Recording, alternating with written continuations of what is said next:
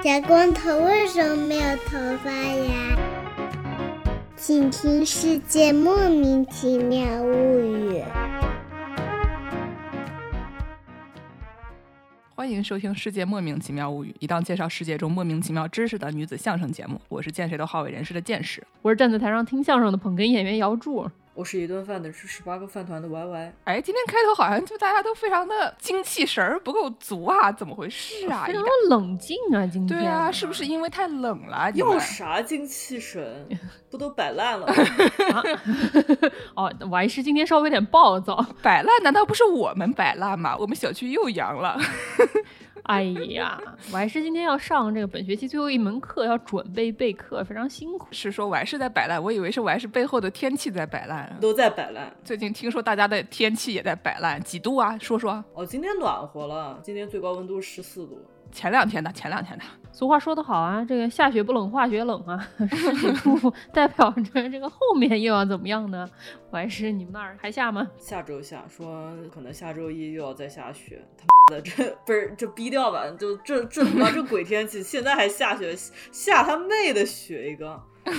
哎，我还是你先把你的怒火攒一攒，我们到这个 结尾的时候给你时间激情辱骂。就我还是在跟我讲，他们那边下雪，然后气温在零度左右徘徊，然后我一台手表，哇，三十五度，直接给我们热到融化，好吧？四月份有的地方在下雪，有的地方三十五度，这地球还能要吗？我就想请问一下啊。哦，我们都在同一个半球啊，对，我们是同一个半球啊，所以说我们今天正好赶上这个时间了，给大家来一期这个地球日特别节目。这个环保主义者会被大家叫做这个 tree hugger，对吧？这个抱树的人，在那逮到树甩抱。哎呀，我们这一期就给大家介绍介绍这些树。哎呀，我觉得就是怎么说呢？你看地球日，我们刚刚刚说完这个地球快要完蛋了，然后现在就给大家介绍一些树。本来我们想给大家介绍植物园啊，对对对，就是曾经我们那个热心农友师傅想给我们介绍植物园的相关知识，非常好。但是呢，我就左思右想，觉得说现在介绍植物园的话。话，都我国有一大部分的听众可能会气到发疯啊，因为他们春天也没能去植物园，等会儿夏天可能也去不了植物园了，就在家里面待着。想想说，算了，给大家讲一些更加抽象的啊，就是这个跟植物本人差不多。是是，所以我们今天就给大家介绍一些，不能说不是积极向上吧，就稍微有一些悲惨的书啊，给大家有点怪异的书，感同身受一下，对，有些怪异的书。我先来说一个，有一棵树特别惨，这个树一大早的。哎呦，就是特别惨！你替人想想，你早上七点多钟啊，刚看我们节目更新，就是满怀希望点开，跟他说好惨啊，雪花那个飘。哎，对对对，差不多啊。这哥们儿他还真是个哥们儿，这哥们儿叫做伍德苏铁木，英文叫做。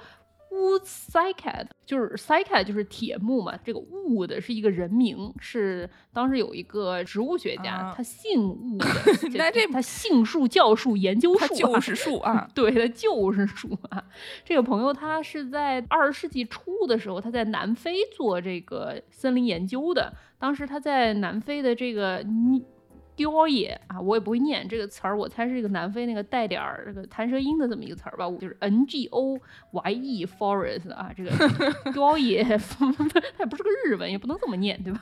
听着像打勾呀。对对对对对对，我一开始想说这是名古屋的树吗？好像并不是，好像就是这个雕野 forest 发现了有一种铁木。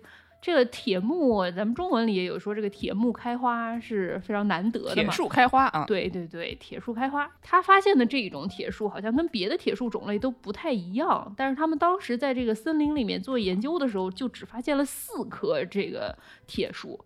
然后，因为是这个姓穆的这个人伍德发现的嘛，所以说这个铁树就以他为命名啊，叫做伍德斯多克。哎，对对对对对，差不多啊。伍德的铁树就是伍德苏铁树。他们当时是一八九五年发现了这四棵，结果没过了几年，一九一六年的时候，这四棵里面死了三棵，只剩下一棵了。不是他们大家是在什么打群架吧？对呀，做了对呀，就不知道怎么就就另外三棵可能就去世了啊，就只剩下这么一棵了。这植物园的朋友们一看，想说那就只剩下这一棵了，我得赶紧给它保护起来。于是就把这最后的一棵给移植到了植物园里。嗯，然后从此之后，他们就再也没有在。野外发现过这个野生的伍德苏铁，就剩它一个了。并且也没有人知道，大家都挠挠脑壳儿说这玩意儿它到底为什么灭绝了，也没有人知道。然后剩下的这一颗，如果说它本体可能快要去世了，你知道植物嘛？之前我们讲这个世界人民吃香蕉的时候说过，我们现在大家吃到这个香牙蕉啊，都是同一株香蕉克隆来的。说克隆嘛，就是多肉那个。掰下一片叶子，给它再养出一个来啊，就跟那个鹦鹉把自己切成一个足球队一样啊。鹦鹉啊，听着就为什么会说成鹦鹉啊？为什么？鹦鹉可还行，鹦鹉切了 两只说对口相声。是的，就是听众朋友们以为我和健身是两个人，实际上我们俩是有一天切出来的，是吗？本来是一个人话特别多，然后切成两个人。哎，大家有没有看到我们的翅膀，其实我们是有的呀。哎，对对对对，我还是是我们切出来变异了，所以你看，我还是都不怎么说话。我还是今天，我还是今天心情比较一般。我还是摇了摇头。我觉得我像那种，就是看电影的时候，有的时候为了给盲人朋友看电影，他们会有那种描述员儿给他描述一下屏幕上在发生什么。员儿，我现在就是歪师描述员儿，歪师不说话，我给大家描述描述歪师在干什么。歪师现在做出了一个非常满意的表情，点了点头。嗯嗯。我也是笑了。对，刚才说什么？说我和剑士是克隆出来的啊？这个事儿是真的啊。反正这铁木伍德苏铁木就剩下这么一株了，然后它还是一棵楠树。这个哥们儿现在就非常的悲伤啊，因为就再也没有找到过母树。但是他想死，他也死不了，因为你再给他切下来一块，他就又培育出来了一个。所以说，这一棵伍德苏铁木被人称为全世界最孤独的树。我想前两天有一个新闻，就讲说一个鸟儿，我忘了什么鸟了。这个鸟儿呢，因为它小时候跟那个饲养员关系很好，本来呢理论上你作为饲养员，你不应该跟这个鸟儿保持这么好的关系，或者就是说你不能让它觉得好像你是它的呃父母啊，或者你们俩是同一个种族这样。就有的时候呢，他就是饲养员对这个小鸟太关心了，然后那小鸟就误以为说。我跟人类其实是一个种族的，所以它长大了以后找对象就就想找人类。然后是有一个鸟呢，它就是小时候就是这么长大的，然后长大了以后就想找人类。于是就是有一个饲养员就 有个饲养员就就是甘心奉献了自己，然后就跟这鸟好了。虽然他也不至于哦，但他而且他还跟这鸟搞对象了，因为他要给这个鸟什么人工受精之类的。这算什么第四爱吗？还是算第几？你不知道多少爱。我觉得这就是嘛，你说他的确是爱，对吧？但是就你不能太给他定义了，定太细就就没有意思了。你说的对，我也看过这新闻，我还记得说这个鸟还嫉妒心还挺强的。如果说饲养员跟别的鸟在一起玩的话，这鸟还会特别生气，然后跑过去跟人打架什么的。所以这饲养员还得假装就是对那鸟可凶了，一个对对对 对。然后说，然后这男的说这鸟搞得我很难找对象，因为你看这鸟每次见着我都可乐呵了，他就就跟我跳舞。你说你。对吧？一女的就每次见到我都乐得跟我跳舞，我觉得好像还哎呀，不太容易找见啊。反正整的挺逗的。是，而且你要不见着他，好像就心情特别不好，所以他不好意思休假，于是就得天天上班。不，他周末还是休假了。后来说这个鸟就是怎么说呢？他们俩因为已经老夫老妻了，所以这个鸟呢就对他睁眼闭眼，然后周末也可以让他休假。你就习惯你的丈夫每每周会出门两天是吗？对，然后再回来就可以。对，所以我就觉得这个伍德苏铁木吧，他可能就是需要一个一个鸟或者一个饲养员啊，跟他每天就做 tree hugger，然后他就不再孤独了，对吧？这个有的人 说不要把性别限得太死，你不要把种类限得太死嘛，非要跟自己的这个种的树搞对象嘛？你跟别的树搞对象，你不就不孤独了嘛？对吧？就是，哎，你还别说，他们最近好像还真的就在研究说这个伍德苏铁木能不。能跟别的铁木混一混，混出后代来，但是实在是不太能有这个纯种的 pure 打上双引号的这个母树跟他搞对象。哎，说到这个孤独的树啊，我还知道还有一棵加拿大也有一棵特别孤独的树。这一棵树可能它不是天然的，别的伙伴都不知道为什么就咔嚓倒地死了，然后就只剩下你一个，像那个伍德苏铁 木一样。这一棵完全是人为的，就是在加拿大这个温哥华岛。Vancouver Island 上面有很多原始森林，它那个原始森林里面长了很多杉树啊、松树啊，非常厉害。但是它是一个那种伐木公司都会盯上的一个地方，因为这个地方产出的这个木材，它那个料儿特别好，所以说这个伐木公司大概过来把百分之九十的树都给砍了。然后有一些可能是那种原始部落心灵之地啊，spiritual area 什么的，可能就能稍微存下来一些，但是总体来说还是挺惨的，非常大的一部分都被罚掉了。让我想到了那个日语里面那什么心类 spot，哎，对对对，差不多意思。就是我们在这里就要不是见到鬼啊，或者还可以什么，就是 recharge 你的魂。是什么那个什么摄像头随便拍出了一个什么奇怪的东西，然后拍了月曜节目组去调查的。对对对对对，就那种那种。你们说的那种是灵异点，不是那个，不是那个灵气点。对不起，想到了奇怪的地方。都是神秘力量，让你感受到了某种升华和对对对对对对。哎，差不多就有点像我们节目之前，我们是说哪一期介绍过一次这个澳大利亚的那个原住民，他们去采那个红色的啊颜色的那一期吧，好像去采他那个红色红赭石，然后就然后就偷别人的羊。对对对对对，但是他们那个采红赭石对于他们。部落来说有一些宗教性的意义嘛，这样的地方，所以说一般如果说是原住民说他们这个地方对他们有一定意义，还能稍微存下来一些，但是总体来说罚的还是挺厉害的。然后说这个二零一一年有一个伐木公司的工人被指派去把一片林子全都砍了，嗯，他们这个伐木队是这样的，就是有一个人是领头的，他过去去标记，标记了之后后面有有人是跟着他后面在后面砍的。结果碰巧这一个伐木队的这个领头的这个哥们儿叫做 Dennis Cronin。Dennis 这个哥们儿，这个人是一个非常感性的人吧，应该说他经常会在伐木的时候，他会发现一些这些森林里面一些挺有趣的现象什么的。经过了这么一棵树，他一看说：“我的个乖乖，我这辈子没得见过这么大的树，我发木发了三十年，没得见过这么大的树。”然后他当时觉得这树大的特别惊人，所以说他就鬼使神差的，或者是他可能对这个树觉得挺惊讶的吧，就觉得挺欣赏的。于是他就从口袋里掏出了一个条儿，上面就是不要砍这棵树的标，嗯，就把这一棵树给保留下来了。然后结果他们他们公司就把这个整个树林里面的别的所有树都砍下来了，只剩下了这一棵树留下来。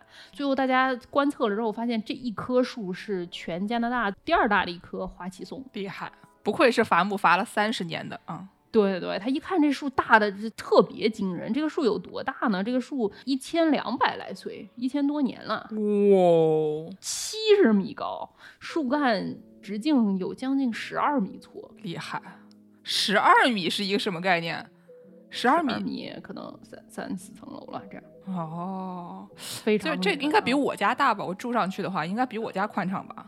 那肯定七十多米高啊！你想看什么概念？像是个摩天大楼一样的，挺爽的。就是他留下了这一棵树，其实这个事儿应该是挺好的。但是因为这一片林子都被砍光了，就只剩下这一棵特别高的树了。之后这个场景就是挺惊人的。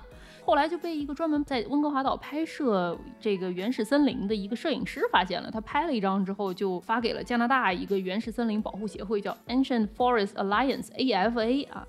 AFA 一看，哇，这画面真好啊！于是就让这棵树成为了他们这个封面树木。大家看一下，我 PO 了一张照片，在这个文档里看见了。这主要是可能就因为是一个岛上，没有什么参照物，所以看不出来那个对比。嗯，但是你看右边，右边有一个山坡嘛，那个山坡上面有很多小的树，你看那些小那些迷你树相比，就觉得说这个树非常大了，应该是。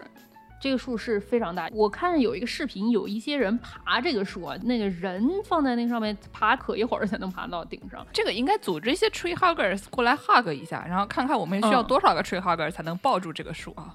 那是。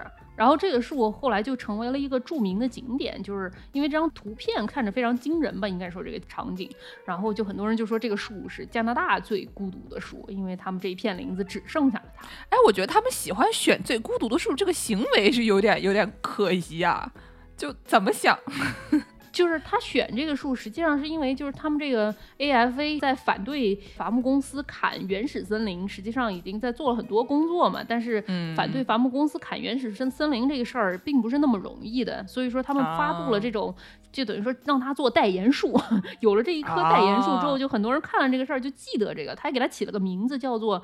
The big lonely dog，D O U G Douglas 的那个 dog 不是大狗，因为这个花旗松在英文里叫 Douglas fir，就是道格拉斯 松树嘛，所以说他就管它叫大孤独道格。然后这个树，因为它把它作为这个标志性树木了之后，就很多人见了这张照片就记得温哥华岛有这个伐木的这个问题。不然你说你在一个偏远小岛上伐人家的原始森林，除了本地的居民，也不是很多人能够。了解到这件事情，也得嗯到很多的媒体关注嘛。有了这一张照片之后，这个树它就它就火了，它就成为了一名网红，现在已经是一个啊著名旅游现在看是小红书上有没有？小红书上没有，我们赶紧找。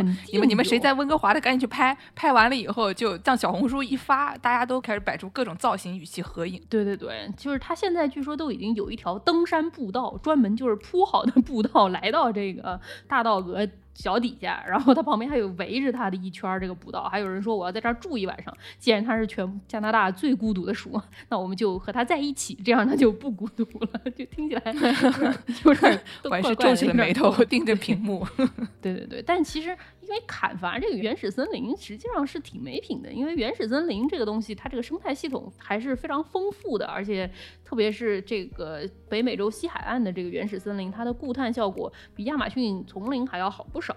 这个岛上实际上因为伐木产业非常多年了嘛，有很多次生林，就是年龄没那么大的这种树林，其实也能够满足这个伐木业的这种经济需求了。可能没有原始森林砍出来的木料那么好吧，但是因为你原始森林也能搞很多旅游业啊什么的，所以说现在只剩下这一些，大家就想要叫这些伐木公司不要再砍更多的原始森林了，尽量保留原始森林，开始向次生林下手。没品的事儿多了，这些人你跟他们说，他们理你吗？哎呀，不理呀、所以说就有很多朋友们开始，自从看到了这一棵大孤独道格之后，他们就开始跑到温哥华岛上面，然后在树顶上搭上各种各样的帐篷，哦在树干上架起一个小平台，然后在平台上面建一个帐篷，然后就睡在树上。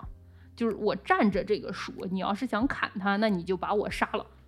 你有本事你来啊！这样的一个感觉。还有人特别厉害，他在树顶上，比如说五棵树围着他，他把他那个帐篷给吊在中间，就有点像蜘蛛的那个网一样，哦他就睡在中间。嗯这五棵树你都不能砍嘛，你砍了任何一棵你都那个。我看他们还有那个特别厉害，在伐木队进来的那个山路上，比如说有个桥，然后他就用什么木头支一个。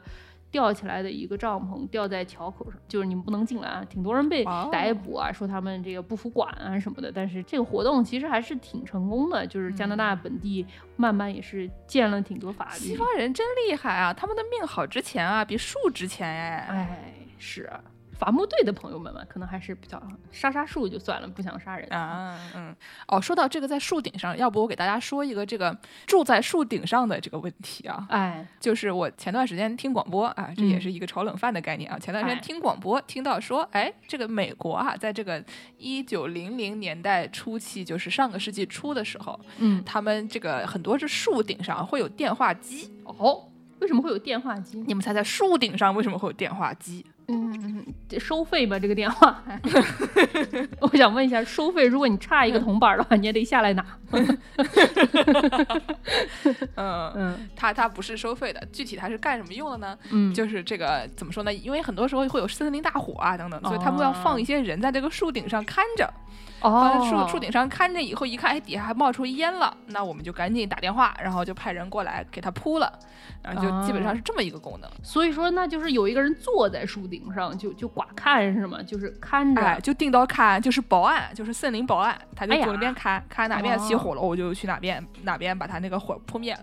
但他有电话机的话，可能就不用下来，不然的话还得下来啊。人工烟雾报警器的概念，对对对对对，在好几个那种美国好几个州都有啊，比如说什么亚利桑那啊，就加州啊等等这些地方，这些地方可能就比较热，也沙漠性气候比较多一点。然后就是加州嘛，每年都要有自然的这种森林大火，所以说可能就是为了避免这样的情况吧，所以嗯就是在很多的树顶上都放了这种所谓的 fire lookouts。嗯，然后呢，还有就是他们基本上的选择方法就是找一个特别高的山坡，在哎这个特别高的山坡上面呢，再找一个特别高的树，就跟嗯刚才找这个大道阁差不多啊，就找嗯一个特别高的树，然后在那个顶上呢建一个小平台，然后上面能拉一根线，上放上一个电话机，然后你就住在上面，住在上面以后呢，就抱着那个电话机，然后就对面就抠手，哎，看看外面，就基本上就是这么一个工作。哎呀，这工作能养活的自己的话，感觉好像也挺好。不是你就那么想被隔离啊，大哥？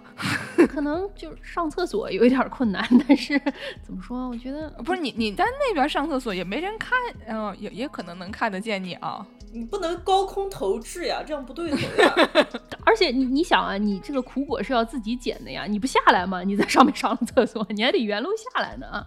所以说，啊嗯，就是可能男的会稍微容易一点，你毕竟有一个抛物线，对吧？你可以稍微把它抛远一点儿，但是妇女同志可能还是稍微有点困难的。嗯你可以带一个这个仪器，然后帮助你实现哦抛物线。不是，那你这个是小号，那你大号怎么办呢？对不对啊那你大号是怎么办啊高空植物呀，你这万一下面有人经过，你这就跟那啥乌鸦或者是什么鸽子从你头上飞过，然后你头一摸啊，顶上什么个东西。哎，但说实在的，你在这个原始森林里面，也不是人类社会，对吧？就是别的动物都能高空投物，你为什么不能啊？就你只是跟大家的一部分。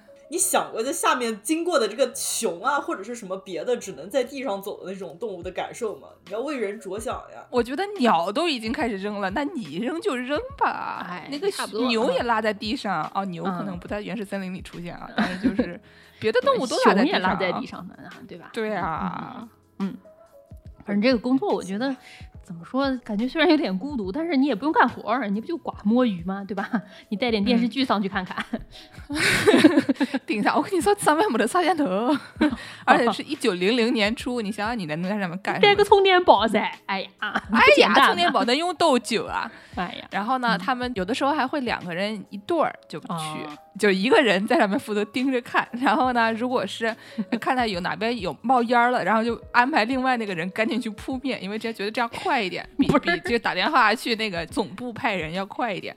不是你俩怎么决定谁看谁扑灭？这 个扑灭的人多倒霉呀、我妈呀，拿一样工资吗？，对，而且就是说。你看见烟也就算，你要已嗯经看见火苗了的话，就是你派这一个人，他也他也扑不灭了。哦对，所以是说有的时候他们会两个人一对儿的过去。这种工作呢，就是嗯被美国人称作 freaks on the peaks，就是山顶上的 freak 叫什么？就怪人，山顶怪人。啊嗯，或者树顶怪人，哎，这个因为它押韵嘛，它它押押尾韵，觉得很好笑，叫 freaks on the peaks。对，然后在二十世纪初的时候呢，就是最高峰的时候，曾经有大概一万个左右这样的工作啊，嗯堪称就是比美国文科教职加起来还多了啊。哎呀，不是你二十世纪初的文科教职可能也也挺多。哎呀，不要讲啦，烦死了！以前都是神学院，估计工作是挺多的，扎心，哎，真的扎心。嗯，嗯，然后现在呢，只有三百个，跟现在的文科教职差不多。没想到还有后手。对啊，不是，那你你们可以把这两个这个工作结合起来一，帮一一对红是吧？对你去树顶上写论文，说不定我觉得还挺好。有的朋友那个电脑上面会搞那种防止你开小差，然后防止你看网页的那种程序，就把你锁死在一个 Word 文档的这个界面上，这样你就对对对对，就专门写论文，就给你扔树顶上，就给发个逼，发个本子，你就坐那儿写吧，还是是的，但是呢，就是我当时听这个广播节目，他们的确进行了这样的讨论，说如果我去树顶上的话，我就做什么什么什么什么什么。然后呢，事实上有很多人真的就是抱着这样的希望申请了这样的工作，然后上去了，下来发现他自己什么都没做。啊，就是还挺奇怪的，就经常大家会觉得说，我嗯上一个什么地方，如果给我没有任何外界干扰，让我去待几个月的话，我一定能做出一番大事。然后下来发现自己什么都没做。对，就摆烂不好吗？发呆不好吗？为什么要做事呢？对不对？这很正常呀。哎呀，今天的 我还是我今天我还是真有点忙，你看我还是已经 都不行了。我还是现在左看右看，然后接着做，我还是讲解员。左看右看，并且摇摇头。对对对，刚才我们给大家讲了这个从树上往下扔这个高空投物的问题，哎，嗯我还可以可以给大家讲一讲这个高空投物，它不一定会落到地上会砸死人，不是你这是 defy gravity 啊！就有那么多树枝儿呢，它不会掉在树枝上嘛？哦也那你在一个林子里面，这个树冠还是非常厉害的。刚才讲过这个原始森林，很多人就提倡说，你要砍的话，你就砍这个次生林，因为原始森林里面有非常复杂的这个生态体系。然后就在最近可能五十年期间，以前都没有人注意过，原始森林除了地面上地表有很丰富的生态体系，实际上它在树冠上也有非常厉害的生态体系。大家回想一下，你脑海中的这种原始森林，它是不是那种树干上都有那种厚厚的，像是那种绿色毛毯一样东西挂下来对吧？苔对，像青苔一样的哦那个东西。然后大概从上世纪八十年代开始，科学家就开始研究这个青苔底下到底有什么，然后他们就发现这个青苔底下它还有泥土。然后里面会有昆虫，还会有那种两栖动物，比如说它上面可能会长了一只蝾螈，然后这个蝾螈可能一辈子都没有下过地。哦，然后有估计的说，说一片原原始森林里面，可能有百分之五十的生物都不在地面上，都在树冠顶上。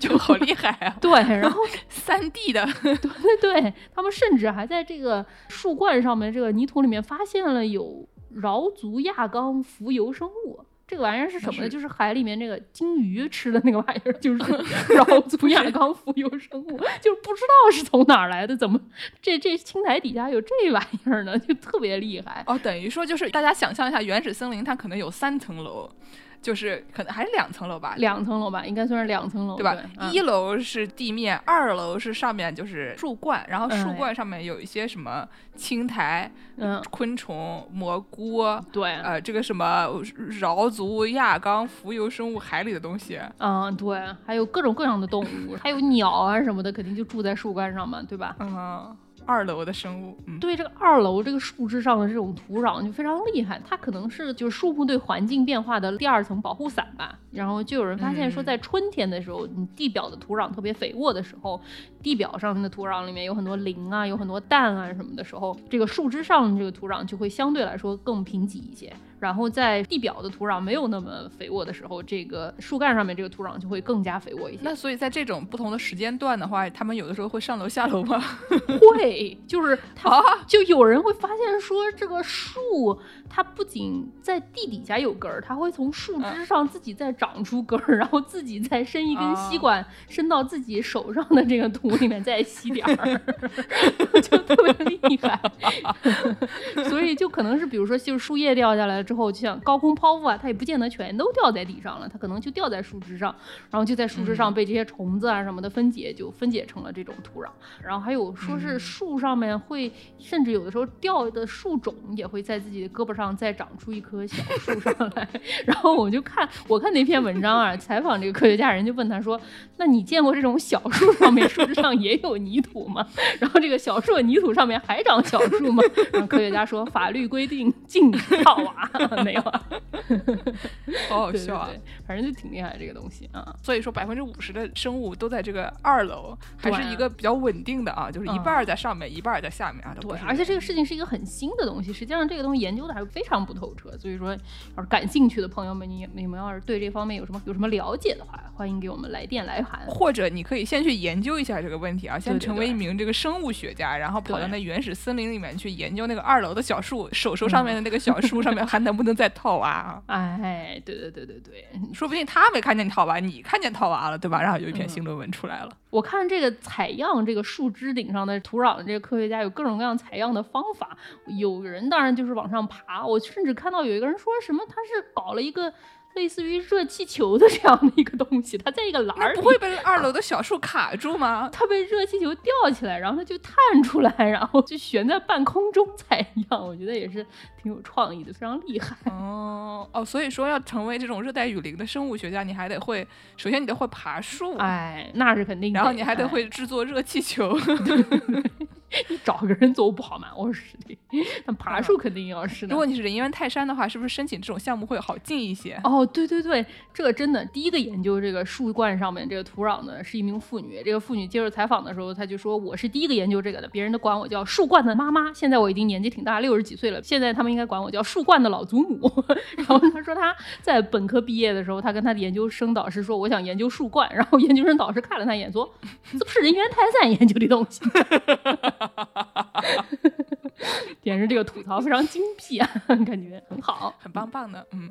那我们再给大家说一个，这个刚才我们讲的这个树，它的一楼和二楼之间，它可以上下跑，对吧？你可以上面哎伸一个根，下面伸一个根。哦，讲到这个根，我突然想到，就是一般大家心目中的根啊，就是各种植物的根不都是往下走的嘛，对吧？哎就你树冠是往上走的，根是往下走的。对，但是呢，还有一些其他的东西的根，比如说兰花的根，它是从下往上走的。哦就是有一些哦那种在空气中可以生存的兰花，就兰花是一个很厉害的东西，就它可以从空气中获取它需要的大部分的这个水分和营养，就很迷。这么厉害，它主要是那种气根，然后呢，这种根呢，那那自然就是要往上走的，所以就是它你能看见它的，虽然它的这个茎是竖的嘛，然后从嗯下面上面有花儿，然后但它底下绕一个圈儿，它又上去了。反正就是一个很迷的东西，而且这个兰花它会就是附着在其他的植物上面，所以它就是嗯可能从别人身上弄一点儿，然后从空气里哦弄一点儿，反正就是周围的各个地方啊，这儿搞一点，那儿搞一点，然后它就活下来了。我觉得植物是真的是非常厉害啊，比如说你养过植物都知道，它会想办法从各种角度绕到有阳光的地方，它想要什么，它你把它掰过来也没有用的，它都是怎么样都能干，非常厉害。我想到一个笑话，刚才我看到一个那个公众号推送说严禁这个什么你们这些被封在家里面的人就是随便往外跑，嗯然后呢我就想到就是昨天有一个朋友跟我讲说你人民群众是封不住的，说你就是不想让他们出去，他们也会出去的。你们小时候去过网吧吗？就是你以为我们是动物吗？我们其实是植物嘛。回头见识就顺着墙壁嗖嗖嗖往上跑。长出去了，笑死我了。嗯，啊，那再给大家说一个刚才这个二楼的蘑菇啊，就是这个哎蘑菇，你觉得它一楼和二楼之间总算说不上话了吧？不哎，他们也能说得上话。说这个蘑菇啊，就最近有一个科学家，他认为这个蘑菇之间是可以说话的。哦，这是一个计算机系的老师傅，就是我今天还在跟我还是说，你这个是不是搞你们人机交互的？我还是说，去去去，不不不不不不不，我们不搞这个。哎，然后这个人是，反正他是计算机系的，做什么？嗯 unconventional computing laboratory，就是他的他的那个啊 lab 就做一些就是莫名其妙的事情啊。这个人叫 Andrew Adamaski，、哦然后这个人他一八年就开始写这种类型的文章，就讲这个这个嗯蘑菇和蘑菇之间就互相发射信号的这样的这样的内容。我们节目之前介绍过一次这个讲蘑菇那期的时候，介绍过说有一个木联网哈，Wood Wide Web，就是这个森林底下的这些蘑菇们可以帮树木互相通信息，有的时候他们会互相输送养分啊，或者有什么小树啊，他们会别的树种可能也会一起共同养育一棵小树，而不是更多的竞争关系这样。嗯，这次呢，这个人的比较新的一个文章呢，他讲的嗯就是说这个真菌啊，他们可以通过菌丝儿互相传递电信号。哦，然后呢，就是这个菌丝儿，它本来它是用来这个探索外界环境的，就是他们或者是嗯生长的时候用的。但是他们如果发现新的食物来源的话，就像我们说跟那个村口的大树，它会说嘛，然后哎，它穿过菌丝的这个电脉冲数量就会显著增加，哇，就是告诉其他人，哎，这边有吃的，这边有吃的，或者说这边有有人在吃蘑菇的，你跟他讲不要来，嗯不要来，这边有人在吃蘑菇，这样的一个情况啊，就可以用这种方式来交流沟通。然后在这个研究里面呢，它主要研究了四种蘑菇，分别是金嗯针菇、鳃裂菇、鬼蘑菇和毛毛虫菇啊，哎呀。这四种很可爱的菇。嗯。然后呢，他们就把这个微小电极插入这些蘑菇菌丝的机制中，记录它们的电活动方式，哦。然后就看着这个电信号是这种一簇一簇的，就是长出来的。就是哦每一种电信号它有不同的这个模式，它有不同的 pattern，、嗯然后他们把这些不同的模式总结了一下，分析了一下，说这相当于人类五十多个单词的词汇量啊。然后这个人就认为说，蘑菇的这种真菌生物的单词长度的这个分布啊，可以跟人类语言嗯匹配。然后呢，哦他还说，在腐烂木头上生长的这个鳃裂菇，鳃就是那个鱼的那个鳃，嗯就是鳃裂了，裂哦开了。嗯鳃裂菇似乎拥有这个最复杂的语言模式。是个话痨，哎，就是一个 一个一个摇柱或者一个的箭矢，嗯 对。然后他还说，就是他们用这种这个峰值的电信号，有的时候看起来类似于狼的嚎叫，啊就是说那个狼他们在不同的地方，他们我叫一声，你叫一声，大家就知道啊，哦我们大家都在这里，对吧？就就有点像是他的这个行为模式，有点像狼群，就我在嗯这边叫一声，你在那边叫一声，然后大家就嗯互相证明啊，你也在，你也在。啊，吃够啦，吃够了。是，就是有点像是现在那个大家开 Zoom 会议的时候，如果网断了，他就就就说听得见吗？听得见吗？你在吗？对对对 那种感觉。嗯，这个研究呢，毕竟他是一个搞计算机的人搞的，他就研究都是这个脉冲信号嘛，所以说你说它是互相之间是有交流的，这个是没问题的。之前我们大家都研究过了，但是你说它是相当于人类五十多个单词的词汇量呢，还是有很多人不信的，他们就觉得说你这个可能就跟这什么那种营养运输的时候的那种脉冲差不多，这玩意儿真的是在说话嘛？就是你能用人类的语言那一套来来给它 map 上吗？对对反正这是一个，就大家就认为这种研究可能有点过于乐观啊。总之，其他的朋友可以听一听，然后决定一下你怎么想。他们之间肯定是有信息传递的，对吧？不然他怎么知道哪儿要去，哪儿不要去呢？这个肯定是有的。但是至于它是怎么传递的，可能这个有电极信号，它只是一种表现，它不一定电极信号本身就是它的信息。所以说，嗯，只能说是一种美好的幻想吧。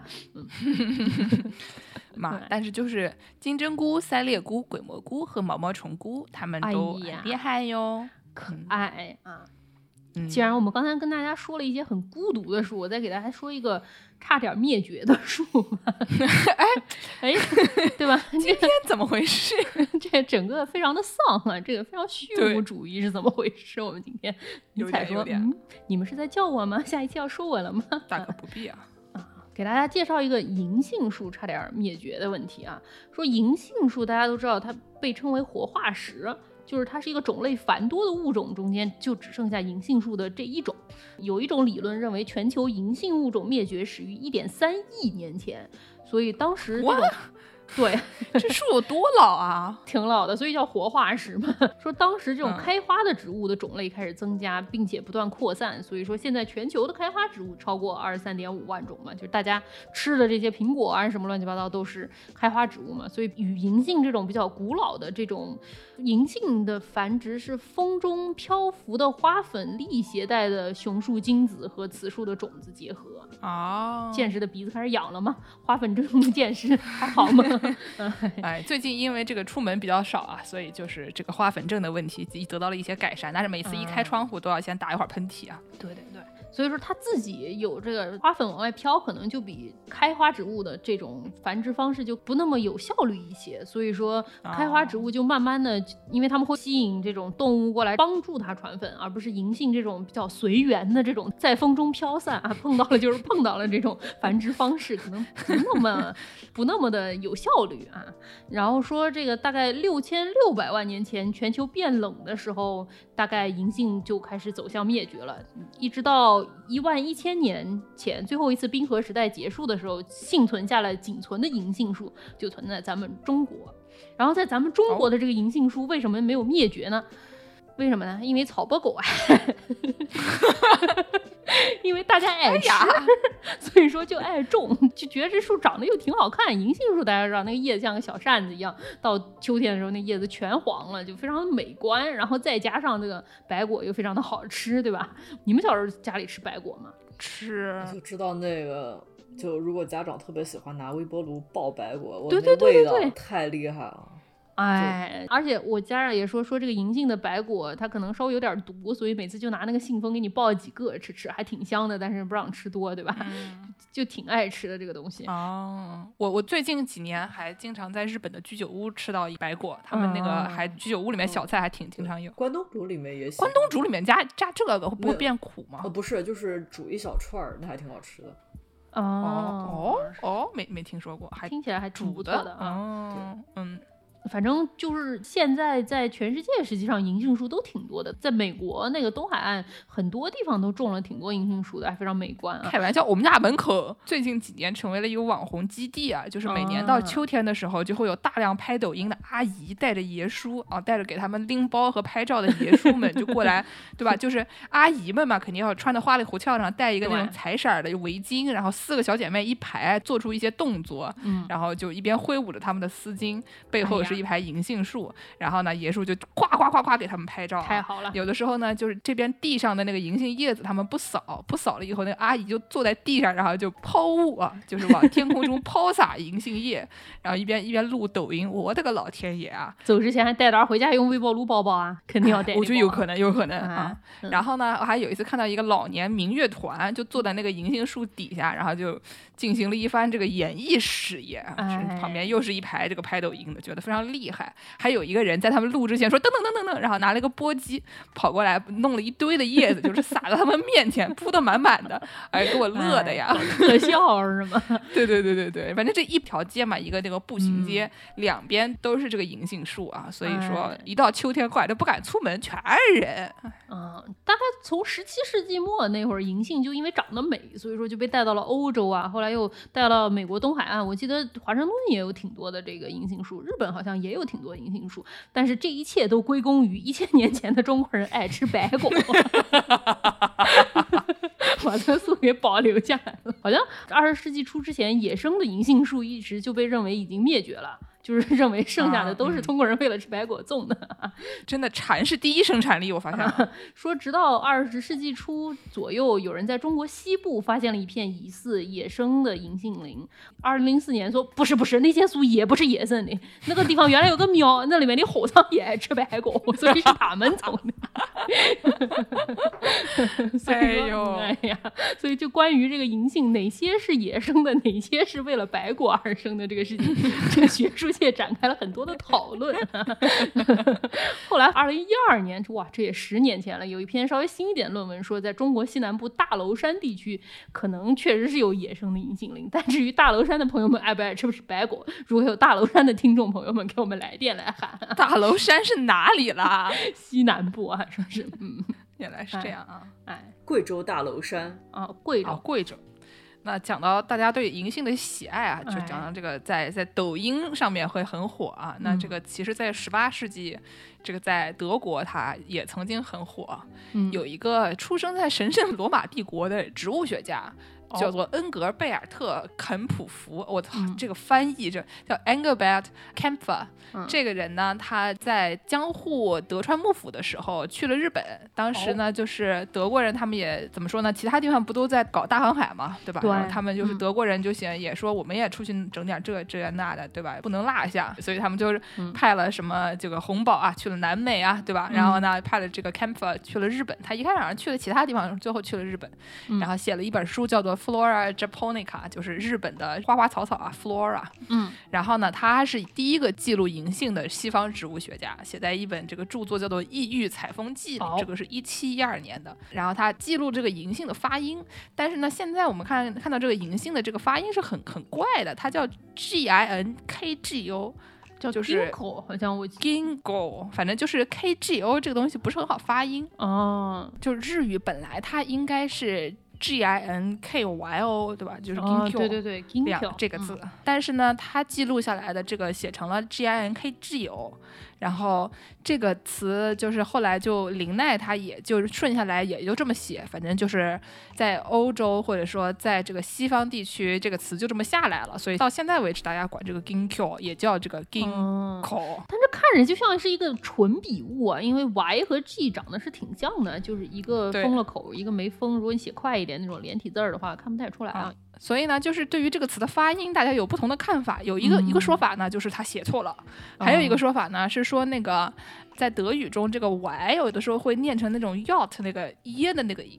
然后呢，就是哦他就是认为说 Camphor 他他是德国北边来的，嗯然后呢，这个北边他们有的时候这个方言里面会用 g 代替这个 j 的这个音，发 y 的这个耶的那个音，然后这是一种说法。嗯，然后还有一个说法呢，是说这个 Camphor 的一个助手叫做什么金村元右卫门英生，什么跟内蒙伊玛穆拉埃塞。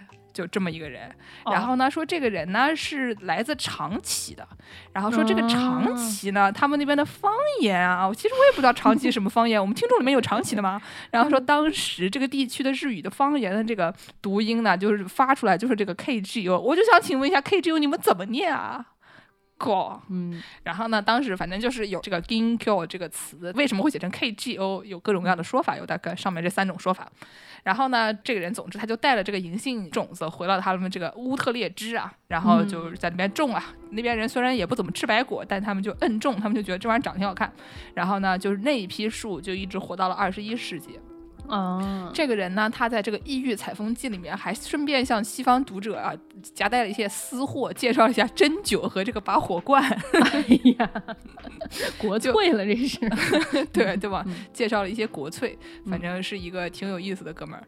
这个人呢，他就是把这个东西带回乌特列支了以后，就是欧洲人们都知道这么个东西了。大家一看说，嗯哎呦，这个树长挺好看的。对，然后呢，这个魏玛的奥古斯特大公啊，奥古斯特啊，不知道有没有腓特烈，也很想 肯要。定是有啊，然后他就嗯嗯，他就购买了这个，种在了他们这个魏玛城里面。嗯，然后呢，魏玛呢，众所周知是这个歌德大哥曾经这个生活过和战斗过的地方啊。哎，于是他一看到有这么个书，他就迫不及待的就开始为其写诗，说是为其写诗，其实就是拿关于银杏的诗来撩妹啊，撩的还是有妇之夫、啊，有妇之夫啊，有妇之夫的话可能还比较厉害啊，反正就是撩撩撩一个妹。差不多差不多啊，嗯嗯嗯，哎，我给大家朗读一下这个诗的中文版啊，大家听一听啊，就是，哎呀。歌德啊，嗯，啊、叫做二裂银杏叶。生着这种叶子的树木，从东方移进我的园庭，它给你一个秘密启示，耐人寻味，令使者振奋。哦，它是一个有生命的物体，在自己体内一分为二，还是两个生命合在了一起，被我们看成了一体？嗯，也许我已经找到正确答案来回答这样一个问题：你难道不感觉在我诗中，我既是我，又是你和我？嗯，这个像歌德那多大年纪了，写哎这种东西撩妹，哎呦，低矮。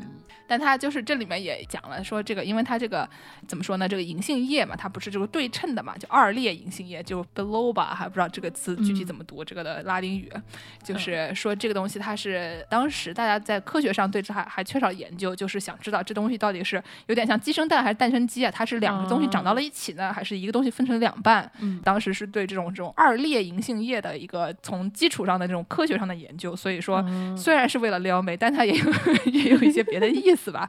哎，怎么说呢？就怎么说呢？怎么说呢？哎呀，这个我我顺便再给大家讲一个这种怎么说呢，有点人类中心主义对树啊进行了一些不太有必要的这种过多的思考的 这种情况。哎，就是在墨尔本呢，他们曾嗯经给他们市里面啊有大概七万棵树，这个设了一个电子邮箱，啊他，们就管它叫做 tree mail。等一下，你怎么给树设电子邮箱？我还是描述员说一下，我还是现在又露出了非常困惑的表情，扬起了头，皱着眉头看着我们。这也是个把电脑绑在每棵树上的概念吗？大可不必、差不 差不多吧 嗯。就本来呢，他们是搞了一个那种市政项目，就是想让大家讲一讲，比如说你对附近的树有什么有什么想法。比如说以前我们像我们南京那个老是掉毛拉子，对吧？那个呃那边的那个梧桐树，它老会掉那个屑屑，然后呢掉的屑屑以我后以为你说你不能毛拉子，毛拉子是毛毛虫哎，说什么呢？真是的，哎呀。养拉子，养拉子是毛毛哦，虫。养拉子，嗯，哎，对不起，对不起，南京话学的不好啊，就嗯掉掉养拉子。嗯然后呢，那个养拉子呢，就是它那个有一个小球嘛，哦，不对养拉子是毛毛虫，洋拉子是毛毛虫，那个嗯小球就是毛毛。哎，就叫毛毛就叫毛毛。对，对，我跟我跟助攻是同一个南京话体系，感觉是。简直惊异的张大了嘴。简直说，那我从小榜上摘出去的都是些什么东西啊？到底是毛毛虫还是毛毛呀？毛拉子啊。不是，哎，那毛拉子和养拉子到底是什么区别啊？没有就是毛拉子跟养拉子是同一个东西啊。没有，就是养拉子，就是叫叫养拉子叫养拉子，没有毛拉子这种东西。就是毛毛虫，哎呀，简毛拉子啊直认知！我小时候听说都是毛拉子啊。养拉子，哎，哎呀，哦，哎 露出了绝望的表情。但养拉子也会掉，养拉子也会掉，毛毛也会掉，掉的季节不一样而已。我累了。我突然想到，我们小学的时候，哎呀，突然又暴露我跟剑师这个渊源。我突然想到，我们小学的时候有一个小男生在操场上欺负小女生，拿了一个毛毛虫在那儿吓唬小女生，把小女生吓哭了。然后剑师听说有人拿毛毛虫吓唬人，然后就把人家毛毛虫给踢走了。我记得好像有这么一件事情，所以剑师当时听人家说他拿到一个养拉子吓人，剑师是以为别人拿着是梧桐树的毛毛，所以说就冲下去了嘛。然后看见毛毛虫骑虎难下招，踢了一脚嘛。所以是其实是一个方言问题嘛，这个事情。语文不好，语文不好。哎呀，受不了了。嗯反正呢，就是比如说啊，这个梧桐树如果掉毛毛的话，然后哎你就可以跟市政反映说，你们能不能给他们绝育一下，这样我们就不会老是被那个小球砸中，然后就是搞得一身的全都是那个有无法吸入的一些小伞啊，就是感觉非常哎痛苦。以前大家骑自行车的时候，对，不小心什么呼吸，然后吸进了一个毛，我 那真的是眼睛里也会进去啊，世了，那个立刻南京去世。那个梧桐树真的是，哎呀，非常厉害。对，是要不你去世，要不你把它去世啊，只能有这么两个选择。所以后来呢，他们就把这一批树都去世了。然后呢，他们就就不繁殖了嘛，就嗯不掉那些种子了嘛，就大家的生活就好过了一些啊。哎，所以说，这个在跟人同居的这些城市里面的这些动植物呢，有的时候还是啊，他们会 遭受一些苦难，但是也你们不吃苦，就是我们吃苦，反正我们就、哎就你们不。出来，他们就出来了。上期节目大家听见剑师后面的鸟叫了吗？哎，真的，所以说呢，本来他们是这么一个功能啊，就是说，嗯如果比如说我们家周围的树倒啦什么之类的这些情况，嗯你可以上这个 Tree Mail 给他们反映。哦结果呢，就开始有人给这些树啊，开始写 personal mails，就有点像是给那个二列银杏叶啊写情书一样，对吧？他们就开始写这种就是歌德式的诗歌啊，写一些这个私人信件写给这个树。然后呢，他们这个市政呢就发现他们有的时候会写那种怎么说，有点像死刀咖的那种那种信件，因为那些树也不能跑。不是树，它虽然不能跑，但是你要想跟树说什么，你就说就是了。你为什么要写邮件呢？对吧？就他可能是啊，他们就觉得说有一个邮箱，他们就可能就想发吧，反正就是就是写一些奇怪、啊奇怪的内容。表达欲啊！今天我经过了你身边，你的树枝轻轻地勾住了我的袖子，我在想，你是不是想留住我呢？你是不是喜欢我呢？树说。把年轮在我身上的这个电脑卸下来啊，重了一石头高。然后还有一些特别傻、特别傻啊，这个逼调的一个一些人呢，他们就会嗯给他发邮件说：“我可以在你身上刻下我喜欢别人吗 当然不可以了，我还是又露出了非常怀疑人生的表情啊！什么痴汉是犯罪啊，朋友们！真的了，？” 我就以前会有一些人刻什么“到此一游”的那些那种东西，对吧？哎谁谁到此一游旁边肯定会有谁谁谁爱谁谁谁这种东西，哎就 然后他就有就不是你。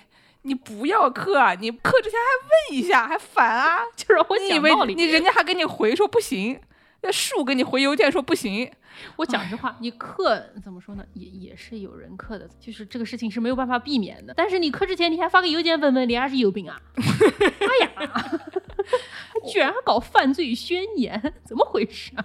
哎痴汉是犯罪啊！再说一遍啊！嗯，总之呢，就是说这个墨尔本的这个，大家有兴趣的话可以去搜一下，叫做这个墨尔本 Urban Forest Visual，就这么一个、嗯一个网站。反正大家可以搜一搜，你们墨尔本的市民朋友们，看看你们这个地方的人就是有多闲啊，给树写邮件。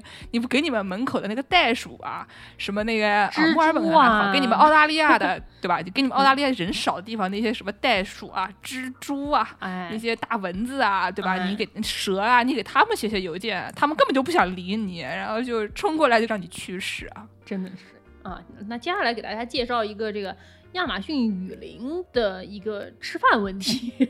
啊，就是亚马逊雨林这个，实际上它的生态是一个挺脆弱的，因为它那边有非常多的洪水啊，经常下雨什么的，所以说它的土壤实际上它有很多水土流失的问题。哦，是所以说，这个亚马逊雨林它那个养分很多是从空气中收获的。亚马逊雨林是因为它每年有很多撒哈拉沙漠的灰尘吹到他们的这个树林里面，给他们带来了很多养分。这个撒哈拉沙漠的这个灰尘可厉害了。这个亚马逊雨林的灰尘最大来源地是撒哈拉沙漠南部有一个叫做 Bordella 的一个盆地，它原来是扎德湖的一个部分。然后扎德湖原来是非洲的湖嗯，叫什么的 Great Chad Lake。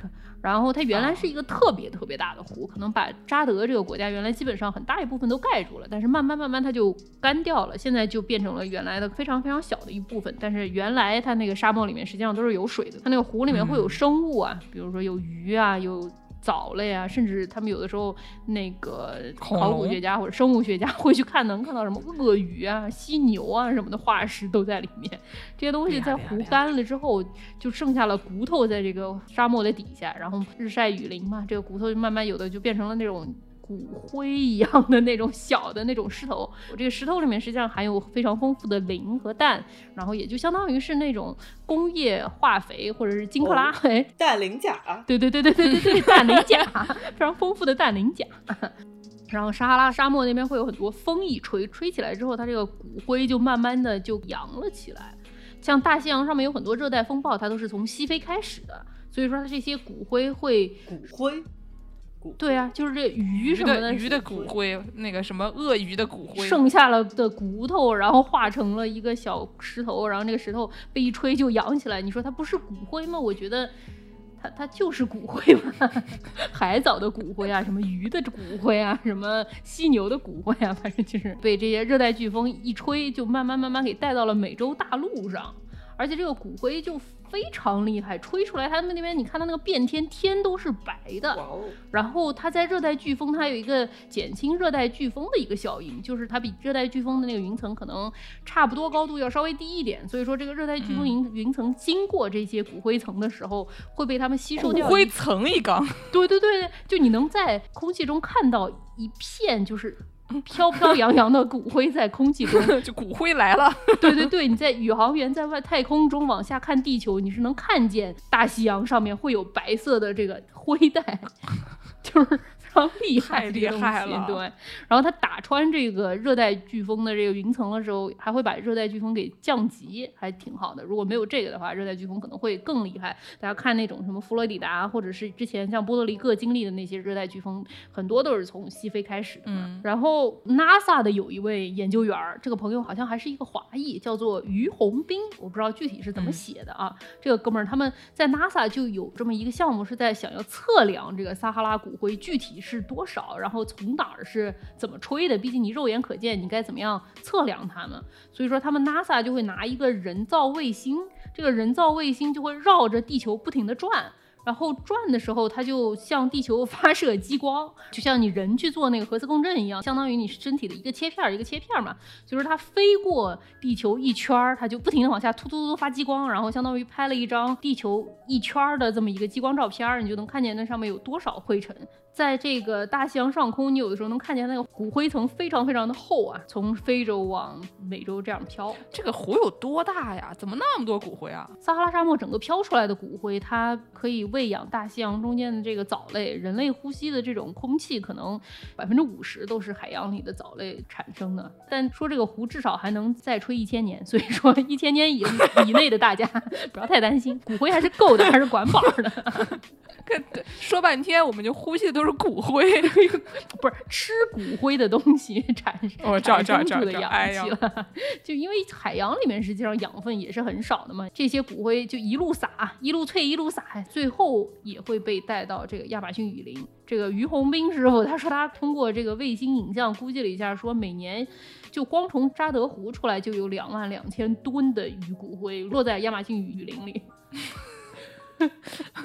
就觉得之前讲的已经很离谱了，这真的是我今天听到的最离谱的一个新闻。呃，就是刚才讲热带雨林有二楼，我觉得已经很离谱了。结果他们吃的都是鱼的骨灰，还是从非洲吹过来的，什么东西啊？对啊，然后说每年除了扎德湖之外，撒哈拉沙漠整个沙漠吹出来的骨灰有一点八亿吨，一点八亿吨可能相当于一半的所有人类加在一起的体重，每年吹一点八亿吨的骨灰出来，非常厉害。哎补钙补的很好。氮磷钾嘛，氮磷钾嘛，对吧？如果说见识也生长了，长出根来了，往空气中长了，说不定见识也可以，对吧？吸收吸收空气中的氮磷钾。金克拉以后不要说吸收土壤的氮磷钾，这不是两米下的，这是二十米以上了的感觉。对对对对对对嗯对对对。我觉得再过一段时间，这个上海人可能就能发掘出这种就是从空气中吸收氮磷钾的方法。祝贺大家，祝福大家，祝贺大家！大 家可以先把那个根长一长，看看二楼有没有土壤可以吸。对，你家没有吃的，你上楼上看看有没有吃的。对对对，楼上朋友说这是欧家囤的粮，你不要来欧家吸，你想办法可不可以从空气中吸收一些啊？给我乐死了。对，啊，嗯其实最近好像大部分人的囤粮方面的这个紧急情况稍微有一些缓解啊，哎但是就是精神状况有极大的低迷的趋势。那你就在空气中捞骨灰玩儿，看你能不能捞得到，也是一种娱乐。还挺娱乐的，没错。嗯，哎，那说了这么多，那节目的最后，我们给大家宣布一个坏消息吧。嗯，让完事来给大家宣布一个坏消息，完事今天就是攒了这么长时间的情绪，可以开始了。来吧，这个本台会不会被逼掉啊？就后面一段就全部被逼掉。我现在满脑子就是为什么他妈的世界要完了呀，活什么活呀？没事，我们可以手动逼，你你喊。四月初，这个联合国发布了一个二零二二年的气候变化报告啊，就我特别喜欢这个播客节目 Reply All，里面有一个主播叫 Alex Goldman，这个人他以前就是一个非常关心气候变化的这么一位朋友，每天就在那儿写歌啊、辱骂啊什么的。然后最近这个四月这个报告出来了之后，他出了一期节目说，嗯。我现在已经觉得就这样吧，宇宙爆炸前我们永远快乐吧，就这样吧，哎，想干什么干什么吧，反正我也是有点这样的想法啊。我还是来给我们讲一讲这个 联合国发布了什么样的报告啊？啊，在这之前，我们先今天片尾曲就放《宇宙爆炸前我们永远快乐》吧。对对对，我们肯定得放这个啊。嗯嗯，好，也不征求人家母台同意了，随便吧。我们放舞台，宇宙爆炸前能来找我们吗？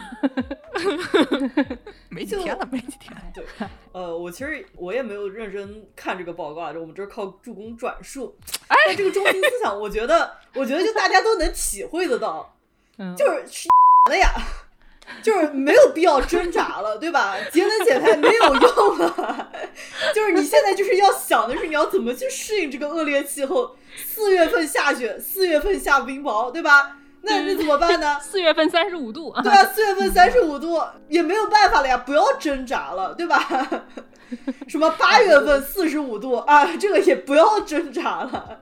对，我我来给大家说一说吧，意思就是我还是说不清楚，就不要挣扎了。我觉得笑，那就 差，其实差不多意思。对，反正其实就是这个意思了。二零二二年这个报告说，我们发现啊，这个碳排放啊，不仅没有变少，还越来越多了啊。以前联合国发这个报告的时候都说，一个是报告现状，另外一个是怎么样防止环境进入。末末日，嗯，不能说末，人家没说是末日啊。但是怎么样防止环境进入极端状况？怎么样防止它进入不可挽回的地步？今年这个报道已经不说我们怎么样防止它进入不能挽回的地步了。他今年说的是，大家要怎么样适应 这个环境？大家要怎么样尽量改善？他已经不说防止了，就就可能不是特别能防止了。我给大家说一说，他大家之前应该听说过有一个说法叫做一点五摄氏度，对吧？就是如果跟工业时代之前比，如果说全球变暖能控制在一点五摄氏度之内的话，基本上这个环境变化还是算是没有进入到不可逆的状态。到一点五摄氏度，可能我觉得百分之七十的珊瑚礁就没有了。如果说到两度的话，百分之九十九的珊瑚礁可能就都不能存活了吧？嗯，所以说就会对生态环境发生一些不可逆的毁坏嘛。嗯，但是联合国今年说，你这个想要减缓碳排放，对吧？你不是一下子你就从排放减到不排放的，你肯定是先慢慢减缓增加，然后再慢慢的减少，对不对？大家学过数学都知道，你慢慢慢慢减缓增加的时候，你会达到一个峰值，然后到峰值之后，你再慢慢变成减少嘛。你要是想要控制在一点五摄氏度之内，必须要在二零二五年之前就达到峰值。朋友们，你们看看表，今年哪一年了？我不想看。今天二零一九年，对对对，二零一九年以外，我的表就没开始变过。然后说，在二零三零年前要减少百分之四十三的碳排放量，才能控制在一点五摄氏度以内。也就是说，基本上就是怎么说呢？接着玩时上吧，就迟早要，就是 没有没有必要去挣扎了，就就大家该怎么过就怎么过吧，就摆烂嘛，对吧？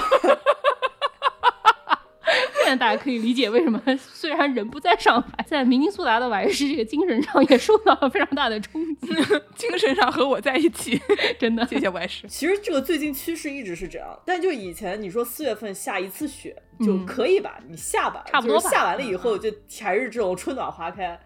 那现在是你四月份还给我搞个零下五六七八度这种样子，你这个就不对头了呀。我们上周也零下好几度，南京四月份三十几度，而且一直下雪。我们也下的，地上都是白的。上周对，就就神经病啊，这个天气。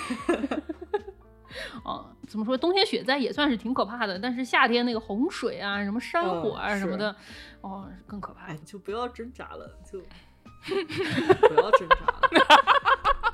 该怎么样就怎么样。我还是一边撸猫一边说不要挣扎了，不要挣扎。我就觉得说跟我们前两期节目形成了一个非常这个连贯的这三期，对吧？第一期教大家怎么囤菜，就是那个末日生存，对吧？第二期教大家怎么省钱，你为了活下去，对吧？你先攒点钱。这一期呢，再给大家讲一讲说宇宙反正也要爆炸，算了，就不要再挣扎了。就是从一开始就是还想要活下去，一直到现在就是算了。不是不是不是，心态是这样，你摆烂也是活着，但就是摆烂，对吧？就是能有一天算一天，对吧？能有一天算一天。宇宙结束不结束，你的人生不都是能有一天是一天吗？我们祝大家都能活到这个宇宙爆炸那一天啊！在宇宙爆炸前，我们永远快乐。就就这么结尾吧，行吧？怎么说话？那感谢大家的收听。这个大家想关注我们的，上公众号看看。哎，对，芋头没有摆烂啊，芋头只是偶尔上一下班，他隔个两三天还是会忽然进群的。对，如果要进群的话，在公众号后台回复加群，然后芋头有时候还是会加你进群的，看芋头心情。你不行，再试一次，我还是说不定明天爬起来，课上完了心情好一点，叫芋头加你也是有可能的。是我可可以多催催芋头啊。好，那感谢大家收听，大家下期再见，再见。再见。